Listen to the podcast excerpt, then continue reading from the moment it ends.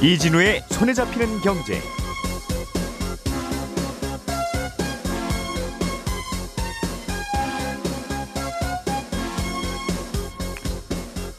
안녕하십니까, 이진우입니다.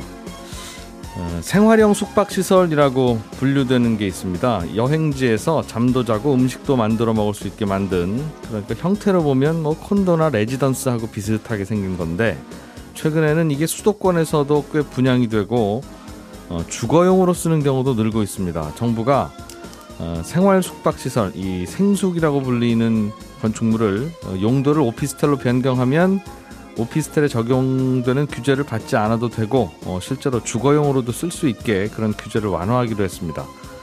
어떤 내용인지 자세하게 들어보겠고요. 애플이 연말까지 신형 아이폰을 9천만 대 정도 만들어 팔 계획이었는데 생산량을 8천만 대로 줄일 거라는 보도가 나왔습니다. 반도체 부족 때문에 9천만 대는 다 못 만들 것 같다는 이유 때문이라는 건데, 이 내용도 잠시 들여다보겠습니다.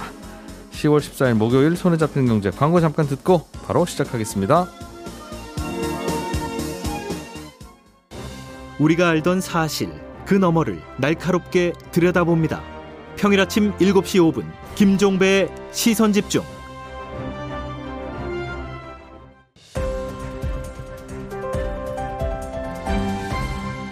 이진우의 손에 잡히는 경제. 네, 놓치면 안 되는 경제 뉴스들, 그리고 알아두면 좋은 경제 뉴스들을 정리합니다. 손에 잡히는 경제 박세훈 작가, 김현우 행복자산관리연구소장, 에셋플러스의 김치형 경제뉴스 큐레이터 세 분과 함께합니다. 어서 오십시오. 네, 안녕하세요. 자, 오늘도 경제 뉴스들, 중요한 것들 중에 눈에 밟히고 마음에 걸리는 것들 갖고 오신 것 같아요. 김현우 소장님. 네. 생숙이라고 불리는 게 있어요. 예. 생활 숙박시설의 줄임말인데, 예, 이게 아까 제가 잠깐 말씀드린 아파트도 아니고 오피스텔도 아니고, 네, 거주도 할 수 없고 법적으로, 네, 다만 이제 여행객들이나 출장객들이 묵을 수 있는 뭐 콘도나 레지던스 같은 거다. 네. 분양 받아서 그런 뭐 숙박업 비슷한 걸 하셔도 됩니다. 하셔야 됩니다. 그렇죠. 예.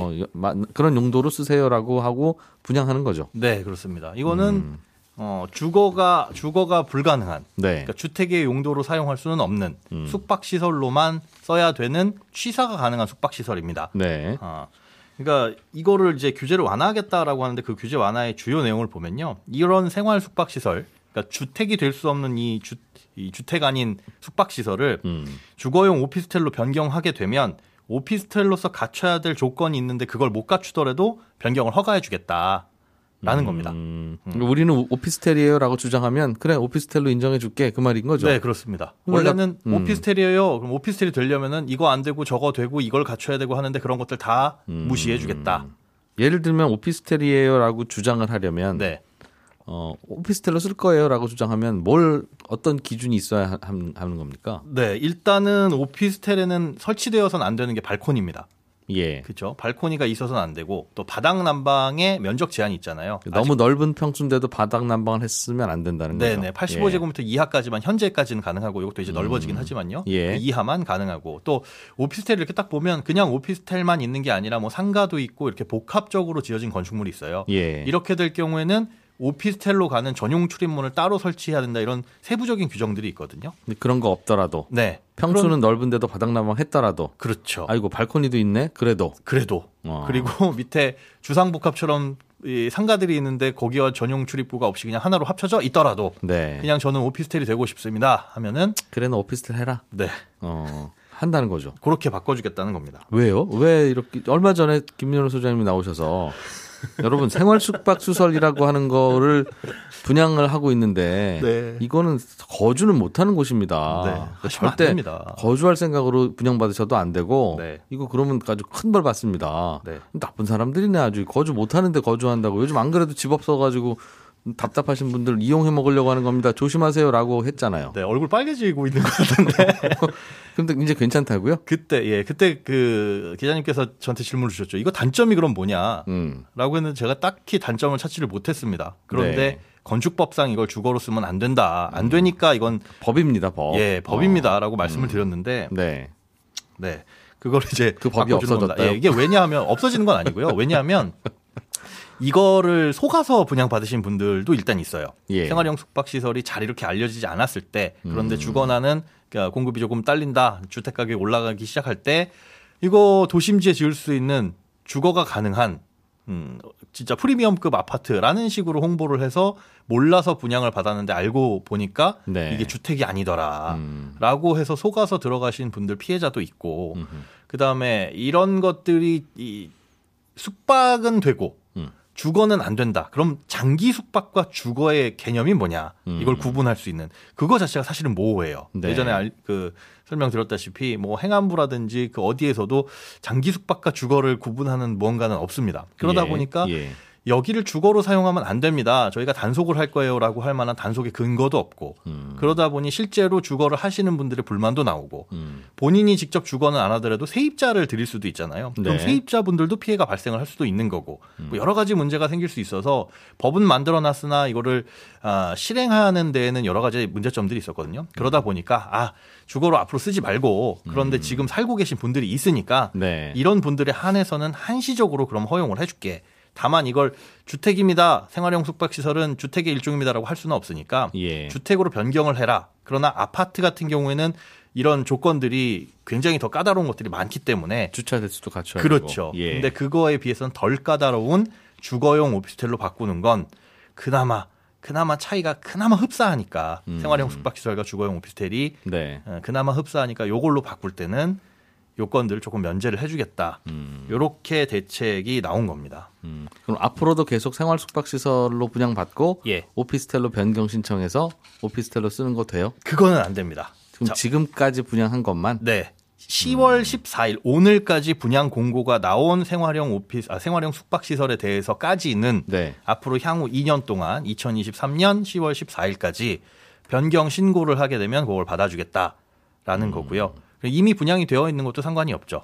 그런 것들. 그리고 내일 이후로 분양 공고가 나오는 생활형 숙박시설은 절대 그렇게 못 바꾸고 그다음에 그건 이제 인허가를 내줄 때 자체도 조금 더 까다롭게 보겠다라는 내용도 있습니다. 그렇군요. 물론 가끔씩 이런 게 있습니다. 그러니까 불법인데 네. 워낙 많은 사람들이 불법을 저지르니까 양성화라고 하나요? 네. 알겠어요. 이거 합법으로 우리가 해줄게요. 자진신고하세요. 이때까지. 다 묻은 거 마세요. 하고 넘어가는. 네. 가끔 있긴 있죠. 있습니다. 그러니까 다만 이제 그런 건 이거 불법이라서 안 했는데 네. 법 괜히 지켰네 하는 분들이 있긴 있을 수 있는. 그러니까 제가 어제 이걸 취재하면서 솔직히 든 생각은 뭐냐면 괜히 하지 말라고 말씀드린 건가? 물론 그런 생각이 드는 거예요. 왜냐하면 결과적으로는 이게 일반 오피스텔로서는 갖출 수 없는 요건을 갖춘 뭔가 희귀한 주거용 오피스텔이 돼버리는 거잖아요. 예. 면적도 넓은데 바닥난방도 되고 발코니까지 있는 오피스텔이 탄생해버렸으니까 실제로 이런 것들을 무시하고 분양을 했었던, 그러니까 무시하고 분양을 받았던 얼마 전에 마곡에서 네. 생숙시설이 있는데 그게 거의 뭐 경쟁률이 600대 1을 넘어갈 정도 50만 명 넘게 몰렸었거든요. 네. 그렇게 인기가 있었던 때도 주택이 아니었음에도 그렇게 됐는데 지금은 주택으로 변경하기 전까지는 주택 수혜도 포함이 안 됩니다. 이건 주택이 아니니까요. 갖고 있으면 네. 지금 만약에 분양받아 갖고 있는 분은 네. 주택으로 안 쓸 때는 주택 변경을 안 하고 그냥 생활 숙박시설로 갖고 있으면 주택수에 포함이 안 되고 다주택자 아니고. 그리고 주택으로 사용을 해도 돼요. 이행강제금을 물린다고 했는데 이것도 2년 동안 유예를 하거든요. 예. 그러니까 변경을 안 하고 주택으로 사용해도 일단 2년 동안은 문제가 없고. 들키면 오피스텔로 바꾸면 되고. 아니요.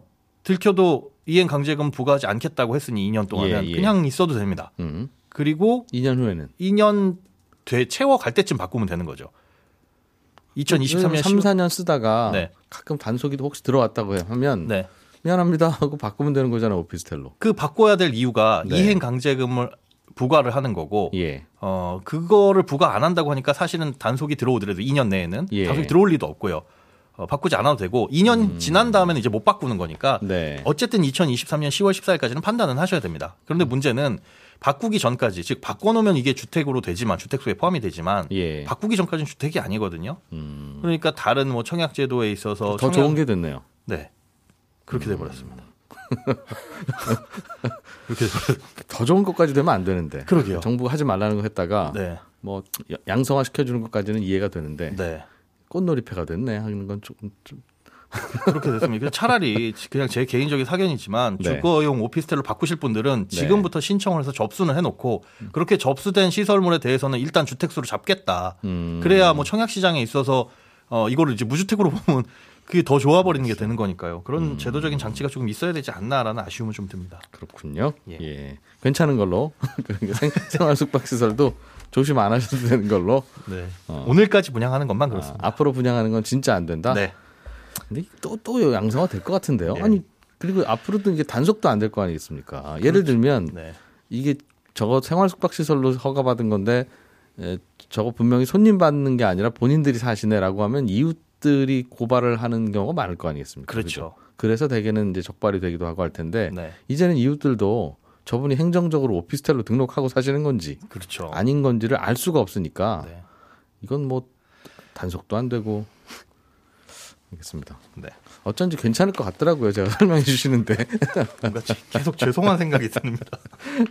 네, 박 작가님. 네. 아이폰이라고 하는 휴대폰도 반도체 없어서 못 만들고 있는 상황이네요. 그렇습니다. 사실 반도체 공급 잘 안 된다는 게 새로운 소식은 아니에요. 그동안 그래서 자동차를 못 만들었다고 유명했었죠. 네. 저희도 여러 번 얘기했는데 애플마저도 반도체가 없다는 건 지금 상황이 꽤 심각하다는 일종의 상징 같은 뉴스거든요. 왜요? 왜냐하면 애플은 반도체 공급 업체들에게 VVVVIP 정도 되는 고객입니다. 그래서 네. 올 초에 반도체 부족하다고 막 난리 났을 때도 애플은 문제 없을 거야 라고 이렇게 다들 입을 모아서 얘기를 했어요. 애플부터 주니까요. 근데 지금 애플도 반도체를 못 구할 정도다. 그럼 야 이거 정말 심각하구나 싶은 그런 뉴스입니다. 그렇군요. 그래서 원래 9천만 대 정도 만들 예정이었는데 8천만 대 정도만 못 만들 거다. 네. 그렇게 얘기해요. 그런 보도가 나온 겁니다. 빨리 사라는 살려면. 그러나 지금 주문해도 한 달, 두 달 정도 걸립니다. 아 신형 아이폰은 네. 그렇습니까? 그렇습니다. 자동차도 아니고 휴대폰이 그렇게 몇 달 기다려서 나와야 되는 게 참 실감이 안 가네요. 그런 것도 있고 사실 예. 이게 지금 그냥 단순히 애플 실적만 나빠지는 게 아니라요. 네. 애플이 만드는 아이폰에 우리나라 삼성전자나 SK하이닉스가 만드는 D램이 들어가거든요. 근데 이제 애플 아이폰이 안 만들어진다 그러면 가뜩이나 어제 나왔던 보도가 뭐였냐면 내년에 D램 공급이 수요보다 훨씬 많아질 거기 때문에 가격이 떨어질 거다라는 거였어요. 근데 아이폰도 이제 생산이 안 돼버리면 네. D램 수요는 더 줄기 때문에 D램 가격은 아마 더 떨어질 겁니다. 그렇기 때문에 삼성전자나 SK하이닉스도 좀 타격이 있을 거고 예. 애플에 또 카메라 모듈 공급하는 게 LG 이노텍이거든요. 여기도 지금 애플이 만약에 아이폰 덜 만들게 되면 타격을 입게 되고 뭐 우리나라 기업뿐만 아니라 애플이 워낙 상위 포식자다 보니까 애플에 부품 공급하는 다른 나라 기업들도 지금 아마 비상이 걸렸을 겁니다. 우리가 공급 못해서 못 만드는 건 아니지만 네. 하여튼 뭐 부족해서 못 만드니까 하여튼 아이폰이 안 나오면 알겠어요. 여러모로 손해가 납니다. 그 타이어가 부족해서 자동차 못 만들면 차량용 유리 납품업체도 걱정하는 거죠. 그렇습니다. 아, 이거 왜 조금밖에 안 상하지? 그런 겁니다. 휴대폰에 들어가는 반도체라면 예를 들면 어떤 게 없는 거예요? 예를 들면요. 지금 문제라고 보도된 곳이 텍사스 인스트루먼트 그리고 브로드컴이라는 회사인데 네. 브로드컴이라는 회사는 애플의 와이파이, 블루투스, GPS 이런 데 쓰이는 반도체 칩이랑요. 무선 통신에 쓰이는 칩 공급하고 있고요. 예. 텍사스 인스트루먼트는 디스플레이랑 관련된 반도체 칩 공급합니다. 예. 한 가지 재밌다고 해야 될지 모르겠는데 이 두 곳이 만드는 반도체 칩은요. 예전에 쓰던 98인치 웨이퍼로 만든 아날로그 방식 반도체예요. 예. 최첨단 반도체가 아니라 옛날 겁니다. 근데 이 8인치 웨이퍼에서 만드는 게 또 자동차용 반도체거든요. 그것도 구형 반도체. 그렇습니다. 자동차용 예. 반도체 부족하잖아요. 그것도 이 8인치 웨이퍼 만드는 시설이 부족해서 그런 건데 그 여파가 스마트폰 반도체도 지금 영향을 주고 있는 겁니다. 요즘 특히 구형 반도체들이 더 부족한가 봐요. 그렇습니다. 그래서 지금 한 가지 요거 취재하다가 예. 들었던 질문 비슷한 건 뭐였냐면 아니 D램 반도체는 공급이 많다며. 예. 근데 왜 이쪽 반도체는 없다고 하는 거야? 그렇죠. 삼성전자, 하이닉스는 뭐 반도체가 공급이 넘쳐서 걱정인데. 그렇습니다. 여기 말씀하셨던 뭐 텍사스 인스트루먼트, 네. 브로드컴. 그 반도체는 부족하다 그러고. 예. 반도체가 한쪽은 많고 한쪽은 적은데. 그럼 삼성전자가 이런 거 만들면 되지. 아닌가? 이런 생각이. 그렇습니다. 반도체가 메모리랑 예. 비메모리로 나뉘는데 네. D램은 메모리고요. 지금 안 나오는 건 비메모리거든요. 그렇습니다. 그 차이가 있어서 그렇습니다. 메모리 반도체는 많이 남고 비메모리 반도체는 부족한 그런 상황입니다. 그러니까 가래떡 부족하면 인절미 좀 덜 만들고 가래떡 만들지 하는 게 안 되나 봐요. 그러니까. 잘 안 됩니다. 떡 공장에서는 바꿀 수 있는데 네. 반도체 공장은 못 바꾼다. 쉽게 못 바꿉니다. 아 그래서 그렇습니다. 어떻게 됩니까 그러면? 아 일단은 어떻게 될지 전망들은 되게 우울해요. 일단 애플조차가 지금 못 만들고 있을 정도다 그러면 예. 반도체 진짜 큰일 났다라는 거고 물론 어제 국제 IB들이 아니 자기네들이 볼 때는 연말 정도면 회복이 될 것 같은데? 라고 얘기는 했는데 네. 낙관의 근거는 제시를 안 하고 있습니다. 다들 올 봄에 나타났던 현상이니까 네. 풀리겠지. 아, 연말 되면 풀리겠죠. 뭐 그런 정도였던 것 같아요. 네. 지금 여파가 어느 정도 갈지는 그 누구도 좀 상상할 수 없을 정도로 그렇습니다. 내년에도 계속 이럴 가능성도 있나 봐요. 있다고 봐야 될 것 같은데. 안 그래도 보니까. 뉴스 보니까 현대자동차 같은 자동차 회사들은 아예 우리가 그냥 반도체 공장 스스로 만들어서 네. 우리 거 우리가 만들어서 우리가 쓸래요. 네. 지금 반도체 공장 지어도 차라리 이게 낫겠습니다 하는 네. 건가 봐요. 그런 것도 있고 어제 취재하다가 들었던 얘기 중에 하나 뭐냐면 좀 전에 말씀드린 브로드컴 같은 회사 있잖아요. 예. 반도체가 지금 안 만들어지고 있다는. 여기가 못 만드는 게 아니라 일부러 안 만든다라는 얘기도 있었어요. 무슨 얘기냐면 예. 지금처럼 생산 일정에 맞춰서 계속 만들어내면 어느 시점에선가는 공급이 과잉이 될 거다. 그럼 예. 자기들이 만드는 반도체 칩의 가격이 떨어질 거기 때문에 우리는 오히려 이 상황을 약간 즐길래. 그래서 오히려 공급을 조절하고 있기 때문에 네. 라는 그런 해석도 있었어요. 반도체가. 이게 구형 반도체라서 특히 그 구형 반도체 만들려면 구형 설비가 필요한데 네. 구형 설비를 안 만든다는 거예요. 반도체 장비 회사들이. 안 그래도 또 어차피 또 신형사가 할 건데 네. 억지로 또 구형 만들려면 번거롭기만 하고 그냥 안 할래요. 이제 한다는 거죠. 네. 그렇죠. 그러니 더욱더 구형 없어요? 이런 문제가 생기는. 네. 요즘에 그 석유, 석탄 뭐 이런 것도 마찬가지죠. 점점 더 이제 친환경 에너지로 가니까 네. 구형 에너지인 석탄, 석유는 이제 설비 투자도 안 하고 이제 안 캘래 그러고 있는데 부족해요. 갑자기 겨울에 석탄 없어 석탄 이제 이러니까 바람 안 불고 그러면 근데 그렇게 되면 더 캘 수도 없고 그렇다고 찾기는 찾고 손님이 네. 그런 문제가 벌어지는 거겠죠. 김치형 큐레이터가 준비한 소식도 네. 재밌네요. 작년에 건보료를 제일 많이 낸 사람을 보니까 한 달에 거의 6천만 원 가까이 냈네요. 네, 이거 직장인에 대한 얘기인데요. 예. 직장인 A 씨가 총 13개 직장에서 월급을 받고 있는데. 각각 직장에서 급여에 비례해서 건강보험료를 내다 보니까 네. 납부액이 한 달에 5,923만 원이나 됐다라는 통계가 나왔고요. 예. 이건 이제 건강보험료는 직장하고 근로자가 반반 내는 거지 않습니까? 그렇게 네. 보면 개인이 부담하는 거는 한 2,800만 원 정도 한 달에 반은 냈다라는 얘기고 예. 보통 이제 다 아시겠지만 건보료는 월급에서 6.86%를 떼는 거라고 예. 보시면 되니까 이걸 예. 반대로 생각해 보면 이분은 한 달에 8억 원 이상 벌었다는 얘기긴 합니다. 연봉이 네. 거의 100억 원. 네네. 그런데 13개 직장에서 네. 누굴까? 이분 굉장히 궁금한데. 대부분 뭐 계열사에 이렇게 이름을 다 두고 있는 뭐 창업주 가족의 경우에 그럴 가능성이 높죠. 누군지는 저도 알 수는 없습니다. 네. 하는 경우들이 있긴 한데 이거는 숫자를 좀 제한을 하든가 법으로 네. 한 사람이 물론 이론적으로야 가능하지만 네. 13개의 회사를 다니면서 근로를 제공하기가 가능한가 싶어요. 그죠. 뭐 그 문제도 있고요. 예. 지금 이제 건보료와 중심돼서 지금 나오는 얘기는 사실 상한선이 있긴 합니다. 건보료에 부과의 상한선이 있거든요. 월에 704만 7,900원이 상한선이요. 한 달에. 이 이상은 못 걷도록 돼 있거든요. 근데 예. 아까 말씀드린 것처럼 이 A 씨라는 분은 한 달에 6천만 원 냈잖아요. 네. 상한선이 700 얼마인데 어떻게 6천만 원을 낼 수 있어? 근데 네. 이게 건보료의 부과 기준이 직장별 기준이거든요. 그렇다 보니까 이분은 704만 원씩 6개 직장에서 최고액을 냈고요. 네. 그리고 나머지에서 다른 걸 채워서 한 달에 6천만 원 냈다. 이렇게 보니까 이 문제에 대해서 이거를 개인별 통산으로 봐야지 왜 직장별로 보느냐라는 문제가 지금 조금 제기가 되고 있는 그러니까 이렇게 많이 내는 분들 입장에서는 네네. 아니 한 직장에 타서 내가 연봉이 100억 원이면 건보료를 한 달에 내 월급에서 한 350만 원만 떼어가는 걸로 끝나는데 네네. 13개 회사에서 받는다는 이유로 똑같이 연봉이 100억 원인데 네네. 건보료는 이렇게 6천만 원씩 걷어가냐 이제 네. 그거 그 얘기죠. 실제로 그렇죠. 그러니까 뭐 간단하게 뭐 13개 직장으로 보지 않고 뭐 연봉이 3억 원인 사람이랑 2개 직장에서 1억 5천씩 받는 사람이랑 네. 건보료가 2배 차이 나는 거죠. 월에 내는 금액이. 그렇게 보면 한 직장에 몰아서 받는 게 이익이 되는 상황인데 사실은 이제 엔잡러라 그래서 요즘은 직장을 여러 군데에 두는 사람들이 많아지는 상황이잖아요. 그러다 예. 보니까 이거 합리성에 대한 부분들이 조금 제기가 되고 있는 것이고요.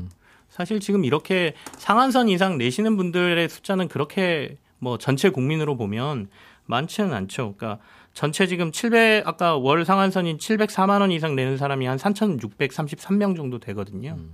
한 사람이 그렇다 하더라도 불합리한건 고쳐야 되니까. 네네. 그래서 앞으로 이제 건보료는 계속 사람들한테 부담이 늘어날 상황인데 네. 이런 합리적인 기준이 아니라 계속해서 이렇게 걷는다라고 하면 사람들에게 여러 가지 생각을 들게 할 수 있다라는 얘기가 지금 나오고 있는 거죠. 건보료 상한선이라는 건 아예 없애든가 버는 네. 만큼 다 내도록 하든가 네네. 아니면 아예 그래도 이렇게 많이 내시면 좀 그렇죠 하고 상한선을 뒀다면 그거는 인별 상한선으로 해야지 직장별로 굳이 자르면 맞습니다. 이건 두 직장 다니거나 세 직장 다니는 분들한테는 국민연금은 지금 상한선이 인별 상한선이거든요. 그렇죠. 그러니까 여러 직장에서 월급을 받더라도 국민연금은 한 달에 뭐 한 500만 원 가량만 낼 수 있도록 네. 그렇게 1년인가요? 네. 그렇게 되어 있을 거예요. 그렇습니다. 국민연금은 너무 많이 내시면 우리가 싫습니다. 그 말이죠.